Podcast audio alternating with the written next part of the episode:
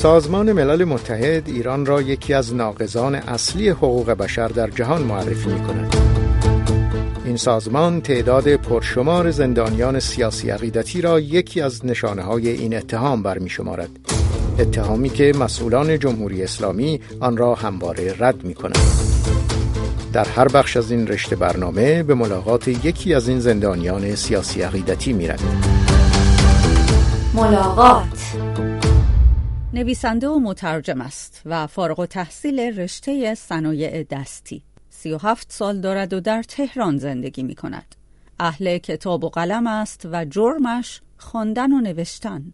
مهدی سلیمی نویسنده رمان سوگ سیاوشان است و کتاب خشونت نظری. مجموعه مقالاتی در باب هنر و زیبایی شناسی انتقادی که توسط نشر آزاد ایران در سوئد منتشر شد. سیاست تفکر و امر واقع لاکانی هم از جمله کتابهایی است که توسط او ترجمه شده و در سالهای گذشته در ایران به چاپ رسیده است. او با وبسایت مایند موتور همکاری دارد و مقاله اش با عنوان خیزش های اجتماعی از اعتراض تا اعتصاب یکی از پرخواننده ترین های این وبسایت است. مهدی سلیمی مدتی هم سردبیر مجله اینترنتی زغال بود. مجله حاوی مطالب متنوعی در حوزه های اقتصاد، جامعه شناسی، فلسفه، هنر و ادبیات. او هیچ گونه فعالیت سیاسی نداشت اما هفدهم تیر ماه 99 توسط مأمورین وزارت اطلاعات در منزل پدریش در شهرستان اهر بازداشت شد.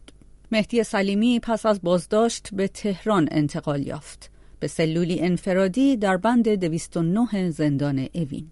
17 روز در انفرادی محبوس بود و تحت بازجویی. بازجویی های طولانی در رابطه با مطالعات، تفکرات، نوشته ها و ترجمه هایش.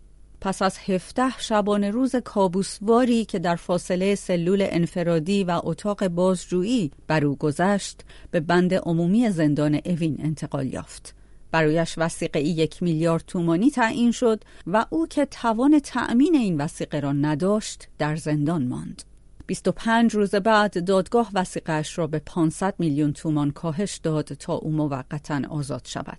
پرونده مهدی سلیمی برای رسیدگی به شعبه 26 دادگاه انقلاب تهران ارسال شد.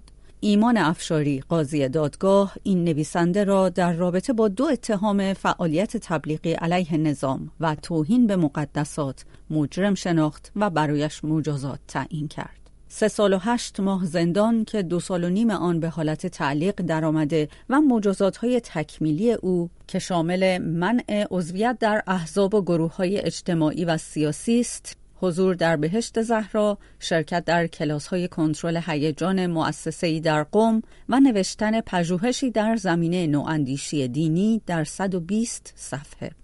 مهدی سلیمی که سایه اجرای حکم چهارده ماه زندان بر سر اوست این مجازات های تکمیلی را تنبیه بدون درد توصیف کرده و می‌گوید مخاطرات حبس را به انجام این قبیل کارهای اجباری که برایش طبعات روانی خواهد داشت ترجیح می‌دهد.